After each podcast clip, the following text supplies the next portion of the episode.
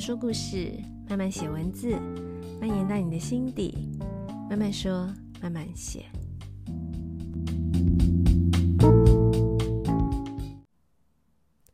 嗨嗨，大家这周过得好吗？这一集我们来聊聊一本书，这本书的书名是《唐凤的破框思考力》，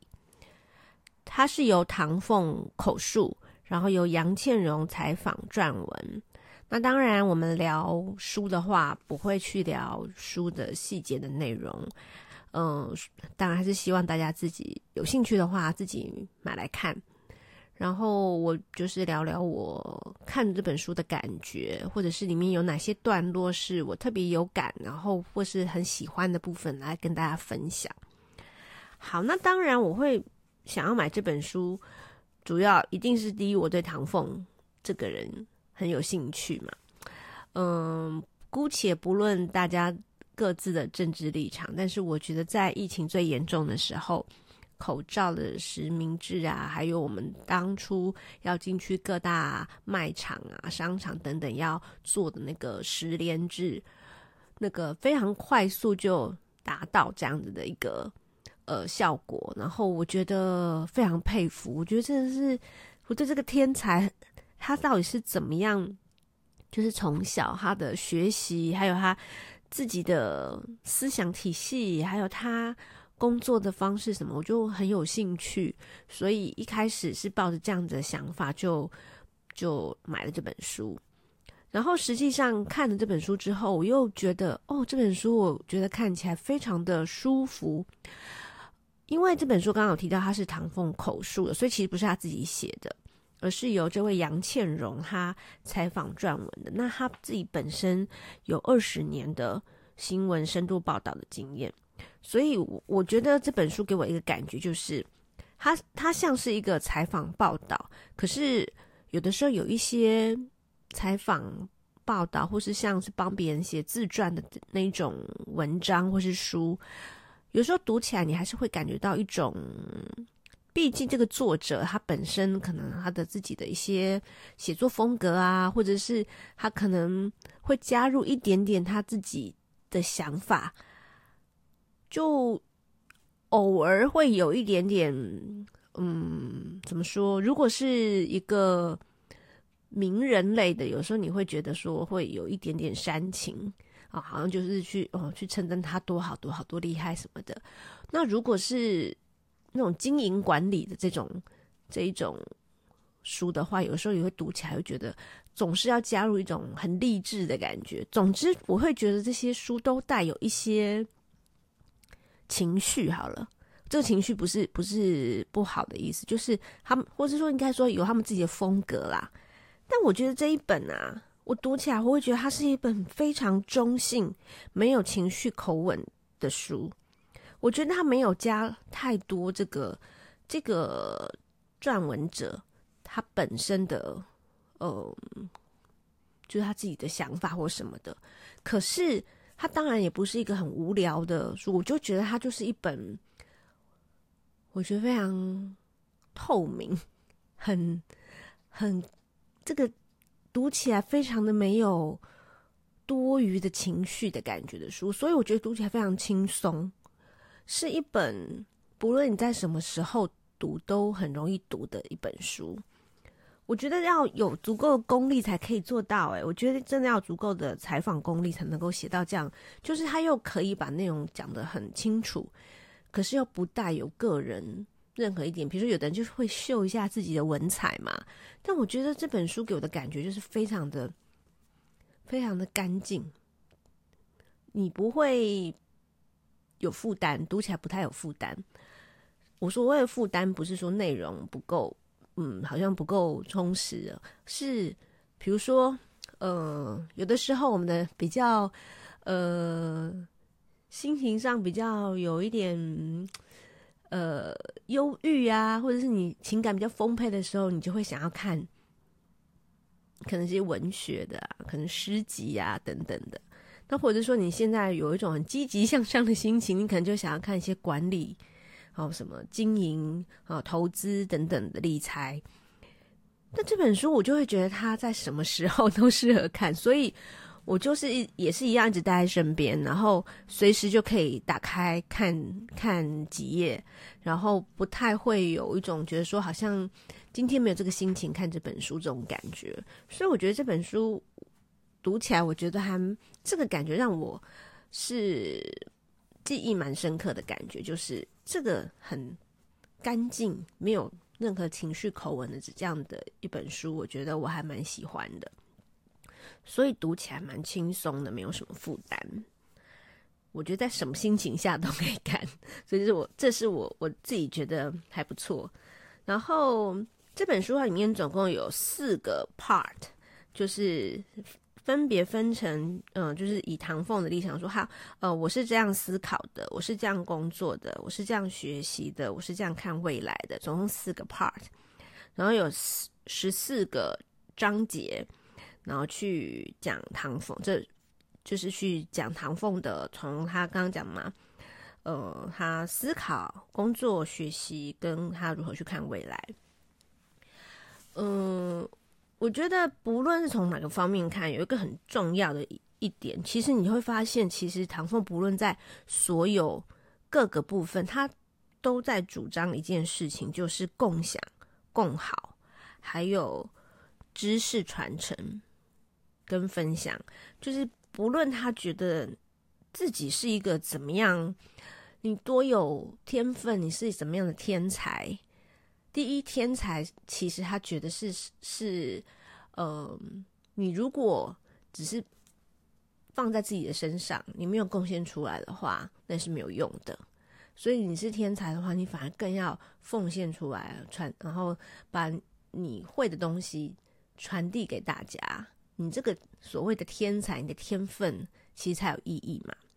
再来，再怎么有天分的人，再怎么厉害的人，他一定还是有力有未逮的部分，还是需要有其他的人一起来努力。所以他不论是在学习，从他以前学学习，他一开始是因为小时候遭遭受到霸凌，后来就变成自学，然后自学的过程中，嗯、呃，他很快的也也就开始去工作创业。其所以这个过程他都一直在一直都是走共享、共好、分享。就连他一开始写的程式也是那个开放源码的嘛，就是那种 open source， 他也是觉得大家一起进来编写程式的话，其实会更快，比你一个人写，当然是更多人一起加入。不论每个人，或许有的人的程度没有那么好，可是如果彼此都分享自己的自己的呃，技巧啊，或者是比如说他后来就会说，他有的时候他会变成他写的比较慢，但是他会着重在于分享他写这些程式的步骤。当他分享这个步骤的时候，其实其他人看到这些步骤的时候，就可以等于说他写这个程式加上这个步骤之后，他其实贡献出来的不是只有这个程式的这一部分本身，他其实是也同时可以让更多人学会。那这样子就越多人越会的时候，这个城市这这一个就是这个市场就会越做越大，越来越多人投入，那就会变得越来越好。所以我在看他这些想法的时候，我就不禁就是那个人类图的职业病，就会开始觉得嗯，他可能有很多社会人的通道。因为社会人就是很重视传承，然后系统化，怎么样可以把知识留下来。因为如果没有留下来的话，不论你在你这个个人或是你这个团体里面，你不论累积的多好，你不能够传承下去，那等到这一这一个世代结束之后，或是这一个呃对这个时代结束之后，这些知识等于就没有了嘛。所以像社会人通道的人就会很重视要用什么样的方式记录下来，或是分享出去、传承下去，对于知识这部分的传承非常的在意跟重视。我就觉得唐凤就是很多都是在讲，不论是在学习、工作，都是在主张共好，甚至他后来很多他的他自己创作的东西，他是完全无条件的抛弃那些，他就是直接你授权就可以用，你可以去做二次创作。他觉得越来越多人来做越好，这是唐凤他那个，我觉得他整本书你看下来，你都会觉得他在各方面他强调的都是这个。然后呢，我其实自己最喜欢最喜欢的一个部分，其实是一开始在讲他是怎么怎么思考的，怎么思考的部分就是会从他小时候讲起。嗯，他比如说他自学的过程啊，那他自学的时候，嗯，自学他很强调就是自学很容易就是变成你好像很多自学的就会自己待在家里读书，其实自学更是要去呃，比如说他就会去学校旁听，去大学旁听，然后他去参加很多社群，他觉得自学是更需要往外扩张，去寻找你自己想要的的资源，你想要学习的东西。然后他在前面那一段讲他自学的路的时候，他提到了非常多他以前呃就是从小就开始读的一些哲学的书啊，或者是他跟哪些老师上课啊。那前面最最前面这个部分是我自己看了觉得我还蛮喜欢的，而且也等于因为他看的那些书，我也把它列入我自己的书单，就很想要诶去找来看一下这样。然后其中有一段我还很喜欢，其中有一段啊，我这段是这段我可以念出来，这段我而且我这段就觉得好浪漫哦，我我还有分享在我的 I G 上，然后我我的那个。我还有朋友看到之后还私讯我说看不懂你这个有什么好浪漫的，不懂你的浪漫是什么，可是我真的觉得很浪漫耶、欸、然后我来找一下，咦，这段跑到哪里去了，嗯，稍等一下，不然在这边休息一下好了。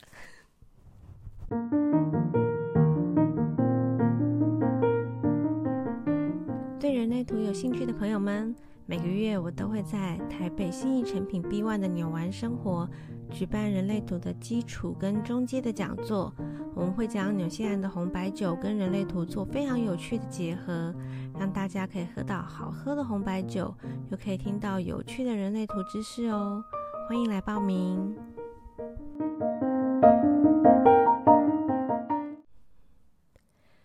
刚刚休息前我说我最喜欢的章节是比较前面他聊到他小时候从自学开始，他影响比较深的一些哲学家，还有他看的一些书单。那我最喜欢的一段我最后再来分享。那我先来聊一聊，就是其实唐凤还有蛮多人会知道，就是他呃，尤其是在疫情比较严峻的那段时间，大家都在家工作的时候，他推出了，应该说他不是推出了，他有在提，然后有很多人就跟着学的一个叫做番茄钟工作法。其实它就是嗯，二十五分钟很专注的工作，这个期间什么事情都不可以打扰你，不看手机，不滑讯息，不看 email， 然后就只专注做你决定要做这件事情，可能是你要写好一个报告，那这二十五分钟就只能做这个报告，也不不喝水，不上厕所，不做什么，就是二十五分钟只做这件事。二十五分钟很专注的做完之后，就再休息五分钟，然后你就每一个这样就就算一个一个番茄钟，所以你可以去设定你今天的工作的期间你要做几个番茄钟，这样子就可以。呃，即使是在家，可能有很多容易分心的事情，但是你可以这样计划好，然后就可以把你一天要做的事情比较有自律的做完。这个在很多人在在家工作的时候，我就我自己的朋友就知道有几个都有在实行这个番茄钟工作法。这个唐凤在他的工作，我怎么工作这部分，他有分享。他其实分享了蛮多他自己工作的。有关工作方面的一些他使用的方法，其中有一个我一定要跟大家分享，因为我看到时候觉得哇，我跟天才唐凤也是有相似的地方。他非常推崇睡觉这件事情，很重睡觉对他很重要，他一定要睡满八小时。这个睡觉不是只有休息充电，睡觉对他来说其实是帮助他记忆。这个概念其实之前嗯，我看老高的影片有提到过，就是呃，你在睡觉之前，你先读一些书，这些书当然是是一些比较类似短期记忆的啦。像唐凤有特别说，他会在睡觉之前看一些第二天或是后面两三天需要的工作的资料，而这些东西不能是那种由你自己判断的那种，也不是看什么诗集啊、文学，那不是那些东西，就是一些很短暂，然后是比较，嗯、呃，就是你呃，不是你不会加入你个人感受，或者是或是批判，或是那些，也不要有任何批判，就是很快把它读完，读完之后就去睡觉，睡觉之后就会在脑子里就会记起来了，甚至可以在脑子里做一些整理，然后第二天起来他会马上记录，如果还有做梦或什么，然后他就记录梦境，或是因为这场睡眠起来之后他有什么新的灵感，他就会马上记录。所以呢，他说他的房间里还是不放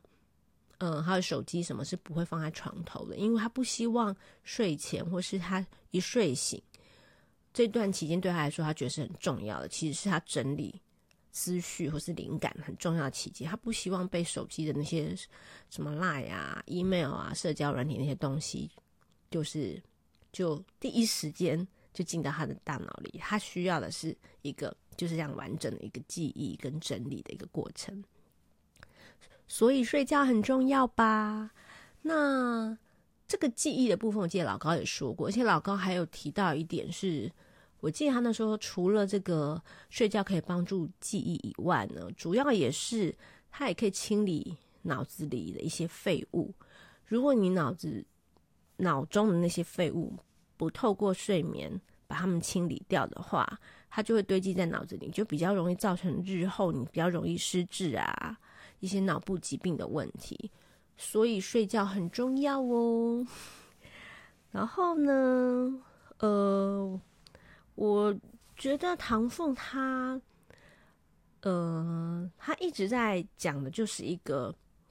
怎么样让更多人加入加入这个，不论是你的工作啊或等等的行列。所以像他开会就会提到一个，嗯。达到最粗略的共识就好了。很多人可能都会很希望开会的时候最后要达到一个很好的结果。他里面提到一句说，最好就是够好的敌人。也就是说，每个人都有不同的意见，你一定要坚持达到一个最好的目标才要去做的话，那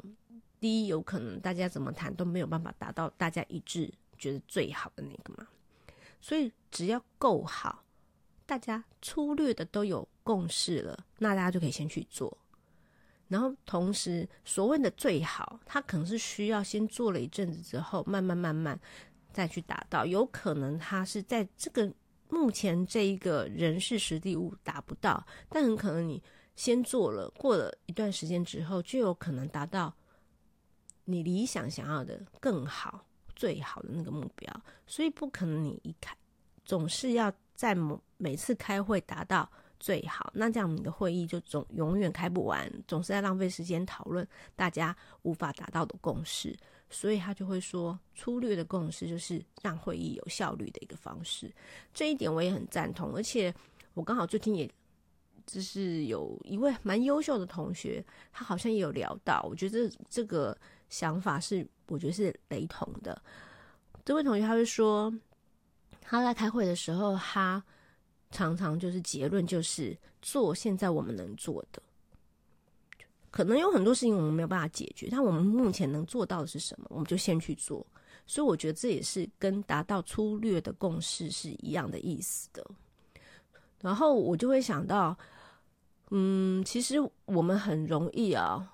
这个这一点是很多，尤其在我我觉得其实在现在我们这个年纪，或是我们以前的长官主管也很容易，就是总是会觉得要做到完美，甚至呢有的时候甚至因为不相信呃新进来的员工或是其他的员工能不能够做到，就把所有事情都揽在自己身上，然后然后要自己去做。但这样容易变成怎么样呢？就是前面有讲到，为什么唐凤一直觉得要共好，然后要共享，不论你多厉害，你还是有你你的达不到的部分。然后而且你一个人的时间也是有限，一个人的能力精力还是有限，所以常常我觉得唐凤一直在强调，就是分享出去，然后让更多人进来。所以你一个人做跟一百个人做，当然是一百人做比较快啊，而且每个人有每个人不同的想法，然后不要在第一时间就去否定否定新别人的想法，很可能就这这整个 project 才会有机会发展成一个哦，你本来没有想到，但是可能它是更好的一个状态。但是我觉得我现在还是会觉得，即使是我自己以前在当主管的时候，也很容易会觉得，哎呀，这个我自己做比较快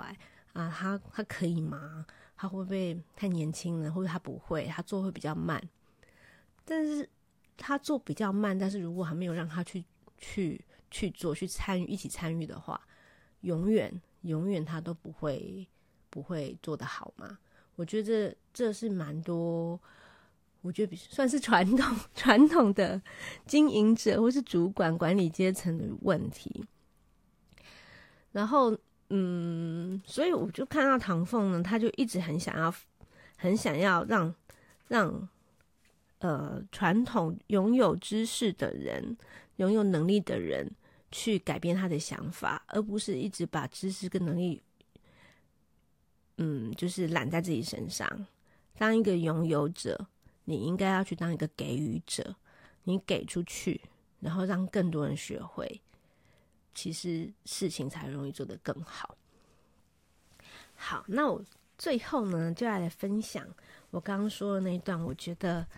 很，我个人觉得啦，我看到这一段的时候，我每一次啊，我不是说这本书随时都可以打开来看嘛，因为随时看都不太会有压力。可是呢，我每次看这本书的时候，我都会先翻到我我很喜欢的这一段，然后每次看都觉得哇，这一段怎么这么浪漫？我不知道大家能不能懂我的浪漫。好，那我这段我来念一下。呃，他这边呃，唐凤很推崇的一位就是叫做维根斯坦这位哲学家哦。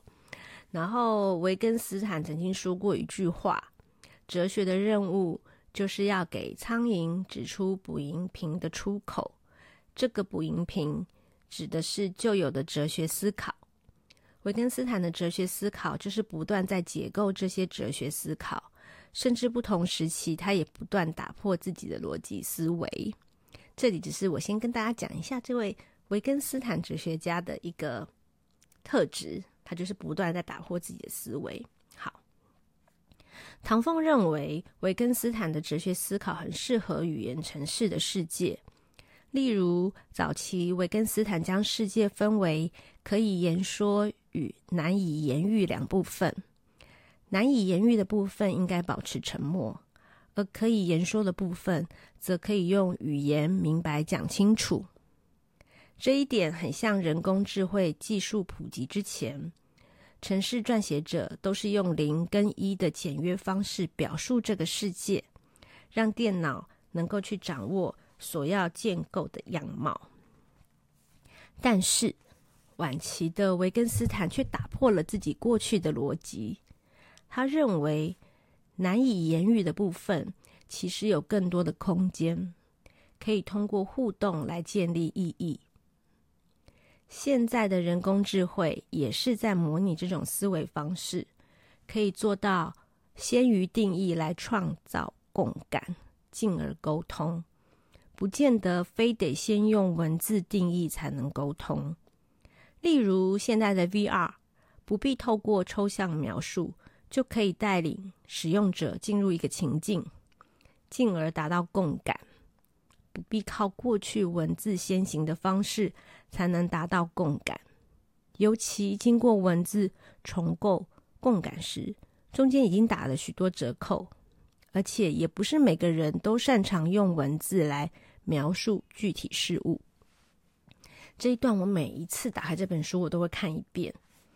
虽然他唐凤把它拿来讲嗯 V R 啊语言程式啊，可是我真的觉得这段我看得很有感触，难以言喻的部分他本来说应该就应该保持沉默，可以言说的就要讲明白，然后最后他又说可是其实难以言喻的部分他其实才有更多空间，他打破自己的逻辑，可以透过互动来建立意义。然后他举的 V R 的这个例子嘛，就是他的意思就是说有很多事情，像我自己就是一个很爱用文字跟用语言的人，我认为很多感受是要说出来的。那像他这边用了 V R 做一个例子， V R 他并没有先用任何文字任何语言去定义，他直接带领使用者进入那个情境，你觉得是什么就是什么，你你你的感受是什么就是什么。我觉得人与人之间也是这样，我就觉得我们常会想要叙叙述我们的情绪我们的感受，我们觉得目前是什么样的感觉，或者是定义我跟你是什么关系，我现在对你的感觉是什么。可是文字说出来的真的就是吗？第一，说出来的跟心里心里想的是一致的吗？嗯，或许说的人自己都不知道。再来就是你心里的感受跟你文字或是语言能够表达的程度是相符合的吗？就像刚刚那段 也, 也有提到，不是每个人都擅长用文字来描述具体事物，的确不是每个人都很会写文章，很会讲话，很会表达。然后这一段我就看了很多次，我就觉得哦，真的耶，为什么我们一定要去定义很多感受很多事物，你觉得是什么就是什么，我觉得是什么就是我的感受，你觉得是什么就是你的感受，我没有办法猜你的，你也没办法感受我的，所以我们又何必去定义呢？我觉得很很很奇妙。然后我就会觉得哦，我自己好像像现在这个 podcast 就说太多写太多，可能有很多事情不用去定义，很多感觉，毕竟本来我们就嗯，怎么应该怎么说，他边讲到共感，比如说那个 V R 他举例 V R 嘛，那你觉得这个情境让你的感觉是什么，那就是你的感觉啊。有的时候有很多事情是说不出来的，例如甚至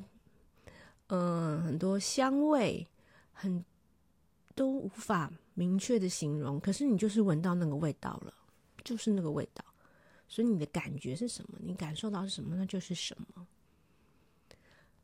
所以这一段是我自己很喜欢，这本书里面这一段我很喜欢，然后我每次打开我都会重新看一遍，然后每次都有不同的想法，所以呢这段我很喜欢的就送给你们啦。那最后来点一首歌吧，最后来点一首很老很老的歌，但呃，为什么我会想要点这首歌？其实这个连结蛮特别的，因为我有个朋友，我不知道为什么我看到第一次看到唐凤的时候，我就有点想到我那个朋友，他们的样子有一点点像，不完全，但不知道为什么我就有点想到那个朋友。然后呢，我我等一下要点的歌是 Beck 的 Sissyneck， 很久很久的歌了。那当初就是这个朋友介绍我 Beck 这个歌手，这个音乐人，从此我就非常喜欢这个这一个。音乐音乐人，他的几乎他的之前啊，后来我就比较少买实体的唱片，之前他的每一张专辑我几乎都有买，然后我就突然看到唐凤，我又想起了这个这位朋友，然后我就想起了哇，好久没听 Beck 的歌了，所以就跟大家分享。不过这首歌很老了哦，就是一九九七年的歌。好，那慢慢说慢慢写这一集就到这边，我们下一集见咯，拜拜。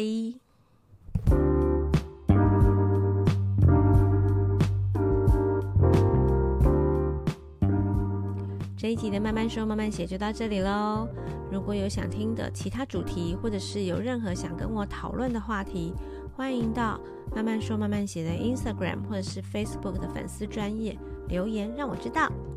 那么我们就下期见咯，谢谢收听。